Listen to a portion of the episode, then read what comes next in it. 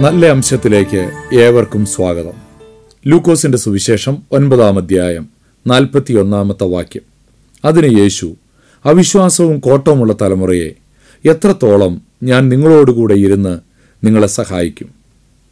മറുരൂപമലയിൽ നിന്നിറങ്ങി വരുന്ന യേശുവിനെ എതിരേറ്റത് ഒരു പിതാവാണ്. തന്റെ മകനെ ശിഷ്യന്മാർക്ക് സൗഖ്യമാക്കാൻ കഴിഞ്ഞില്ല എന്നുള്ള പരാതിയാണ് യേശുവിന്റെ അടുക്കൽ പങ്കുവച്ചത്.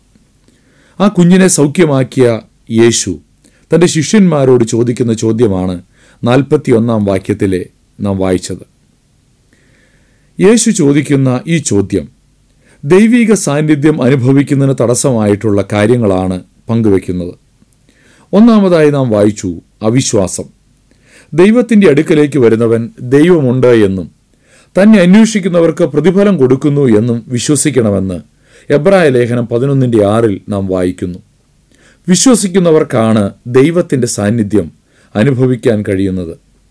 ദൈവശക്തിയിലുള്ള വിശ്വാസമാണ് ദൈവിക സാന്നിധ്യം തിരിച്ചറിയാൻ സഹായിക്കുന്നത്. മത്തായി പതിമൂന്നിന്റെ അൻപത്തിയെട്ടിൽ നസറത്തിലെ ആളുകളുടെ അവിശ്വാസ നിമിത്തം അവിടെ വളരെ വീര്യപ്രവർത്തികൾ ചെയ്തില്ല എന്ന് വായിക്കുന്നു. അവിശ്വാസം ദൈവപ്രവൃത്തിയെയും ദൈവിക സാന്നിധ്യത്തെയും അകറ്റി നിർത്തും. രണ്ടാമതായി കോട്ടമുള്ള അഥവാ വഴിപിഴച്ച തലമുറയാണ് ദൈവിക സാന്നിധ്യത്തിന് തടസ്സമായിട്ടുള്ളത്.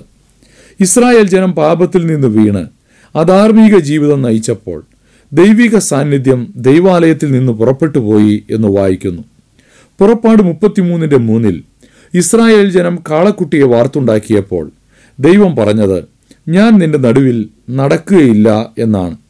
ഒന്ന് യോഹന്നാൻ ഒന്നിന്റെ ഏഴിൽ യോഹന്നാൻ പറയുന്നത് അവൻ വെളിച്ചത്തിൽ ഇരിക്കുന്നത് പോലെ നാം വെളിച്ചത്തിൽ നടക്കുന്നുവെങ്കിൽ നമുക്ക് തമ്മിൽ കൂട്ടായ്മയുണ്ട്.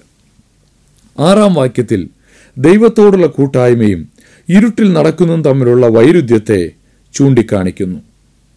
ദൈവത്തോടുള്ള കൂട്ടായ്മയ്ക്ക് ഒരു വിശുദ്ധ ജീവിതം അത്യാവശ്യമാണ്. വെളിച്ചത്തിനും ഇരുളിനും തമ്മിൽ എന്തൊരു ചേർച്ച.